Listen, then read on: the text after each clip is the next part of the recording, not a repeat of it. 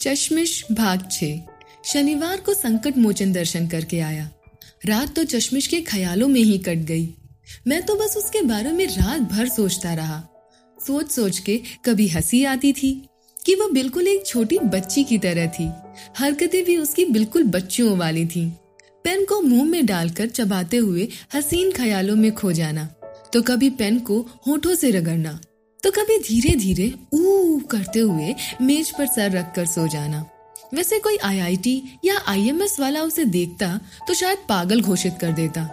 पर महाराज, हम ठहरे बीए। हम होते भी पागल हैं और पसंद भी ऐसे पागलों को ही करते हैं। क्योंकि हमें पता होता है, इनमें कोई छलावा नहीं होता, कोई दिखावा नहीं होता। रविवार की सुबह में लेट उठा नहा कर बैठा था, सोचता था, कैसे ये दिन भी खत्म हो। तभी चौबे जी और मौर्य आ जाते हैं। थोड़ी मस्ती मज़ाक होने लगता है। वक्त धीरे धीरे कट जाता है और फिर हम लोग खाना खाते हैं और मैं खाना खाकर लाइब्रेरी निकल जाता हूँ। करीब एक बज रहा था। मैं उसका इंतज़ार कर रहा था। मन में अजीब सी बेचैनी थी। सोचता था, पता नहीं, आएगी वो या नहीं? कहीं ऐसा तो नहीं कि कपड़े धोते धोते थक गई हो? अब घड़ी की सुइयों की हर टिक टिक मुझे परेशान कर रही थी। तभी मुझे चश्मिश आते हुए दिखी। मैं तो उसे बस देखता ही रह गया। आज मुझे भी एहसास हो रहा था कि मैं उसे हफ्सियों की तरह देख रहा हूँ। देख क्या रहा हूँ? मैं उसे देख के हफ्सी बन गया था।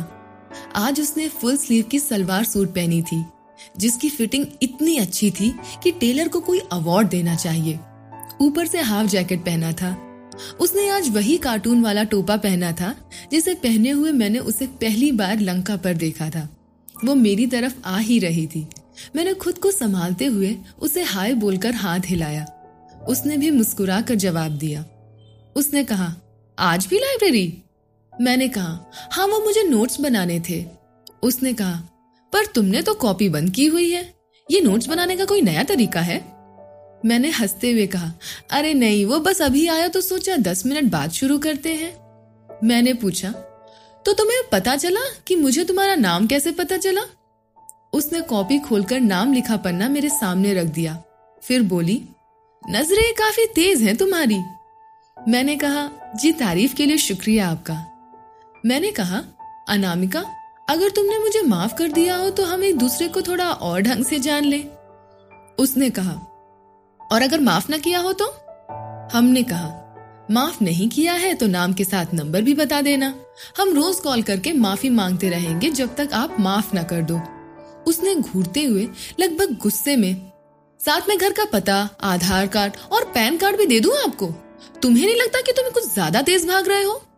मैंने माहौल को हल्का करते हुए कहा, अरे, मैं मज़ाक कर रहा था। मैं राहुल तिवारी और आप? थोड़ी देर वो चुप रही, फिर बोली, अनामिका शुक्ला वैसे वो नंबर मांगने की वजह से गुस्से में थी और होना भी चाहिए। हम लड़कों को तो पहली नज़र में प्यार हो जाता है और फिर हम दूसरों की फीलिंग के बारे में कभी नहीं सोचते। हमेशा सोचते हैं कि जो हम सोचते हैं वही सही है। किसी लड़की के लिए ये सब आसान नहीं होता और ये हम कभी नहीं समझ पाते।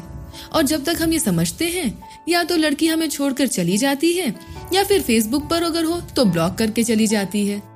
वैसे फेसबुक पर ब्लॉक होने से मुझे बहुत समस्या है।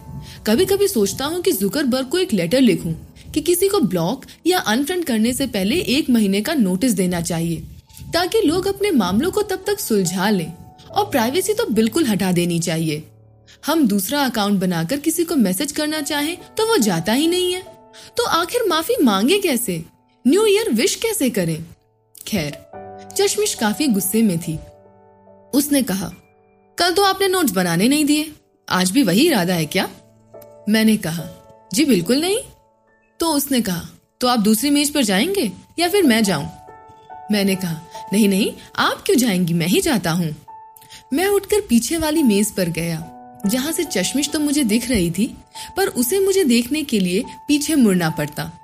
मेरे लिए सबसे सही जगह थी। मैं आराम से कुर्सी पर पैर फैलाकर चश्मिश को प्यार से देखना लगा। वो लिखने में बिज़ी थी। कभी कभी खींच कर पेन को होठों पर पीटने लगती। मैं ये सब देख रहा था। तभी वो अचानक से पीछे मुड़ी और मुझे उसे देखते हुए पाया। उसने माथे पर हाथ ठोकते हुए सिर पीट लिया। शायद, हाय राम, कहा हो। उसने इशारा किया, इधर आओ। मैं खुशी से पहुँचा। उसने कहा तो राहुल जी, दस मिनट आपके कब होने वाले हैं? आज होंगे भी या नहीं?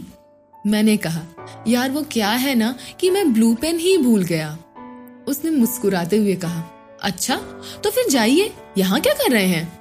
मैंने कहा, वो मेरे रूम की चाबी पार्टनर के पास है और वो है नहीं. उसने कहा, ओह तो फिर मतलब आप यहीं रहेंगे? मैंने कहा हाँ मजबूरी है।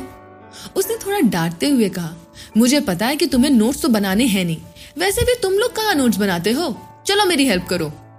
मैंने कहा, जी, बिल्कुल, बोलिए, मैं क्या करूँ? उसने कहा, आप बोलिए, मैं लिखती हूँ। मैंने कहा, ठीक है। अब मैं खुश होकर उसकी हेल्प कर रहा था। तभी सामने पड़ी उसकी बोतल को मैंने उठाया और थोड़ा सा पानी पी लिया और वही पर्स पर उसकी रुमाल रखी हुई थी। मैंने उठाकर मुँह पोछ लिया। उसने मुझे ऐसा घूरा कि किडनी वो निकाल कर ही मानेगी। मैं बिल्कुल डर गया। मैंने कहा, वो आदत है दोस्तों के साथ ऐसा ही रहता हूँ तो ध्यान नहीं दिया। वैसे आप तो अब इसे यूज़ करेंगी नहीं, मैं ही रख लेता हूँ। आपको नहीं दे दूँगा। उसने रुमाल मुझसे छीना, कहा, कोई ज़रूरत नहीं है। मैंने मामले को गर्म होता देख फिर से बोलना शुरू कर दिया। उसने पहले तो घूरा, फिर लिखने लगी। वो चश्मे के अंदर से ऐसी घूरती थी, जैसे सरकारी दफ्तर का बाबू घूस न देने पर घूरता हो। वो लिख रही थी, माहौल पहले की तरह हल्का हो गया था। मैं बीच बीच में पानी पीकर उसकी रुमाल से मुँह पोछ लेता था। उसने भी अब कुछ नहीं कहा। शायद वो समझ गई थी कि जो होना है वो हो गया, और ये सुधरने वाला है नहीं। पाँच बजे तक हमने नोट्स बना लिए। मैंने कहा, अब चलते हैं। हम लोग वीटी पहुँचे तो मैंने कॉफ़ी पीते हैं कहा। उसने कहा, नहीं, मुझे कोल्ड कॉफ़ी नहीं पीना, सर्दी हो जाएगी। फिर मैंने कहा, चाय और समोसा? उसने कहा हाँ ये सही है। मैंने दो प्लेट छोले समोसे लिए। इसके बाद चाय पीकर हम दो बातचीत करते हुए फैकल्टी तक पहुँचे। उसने हँसते हुए कहा, यहाँ से अकेले भागो। मैंने कहा, अरे, शाम हो गई है, मैं साथ में चलता हूँ। उसने वीर रस भरते हुए कहा, अरे, नहीं, ये बीएचयू है, यहाँ मैं किसी से नहीं डरती, चली जाऊँगी मैं। मैंने कहा, अरे, मुझे वैसे भी लंका जाना है, साथ में चलते हैं। दोस्तों को कॉल कर देता हूँ, वो लंका मिल जाएँगे। वो हंसने लगी। कही फिर चलो। मैंने चौबे को कॉल करके लंका आने को कहा और हम साथ में चलने लगे। बातचीत करते हुए एमएमवी पहुंचकर वो गेट के अंदर जाने लगी। तो मैं वहीं खड़ा उसे देख रहा था। उसने दोबारा बाय बोलकर मुस्कुरा कर हँसते हुए इशारा किया, जाओ अब। मैंने भी मुस्कुरा कर बाय कहा और लंका चला गया।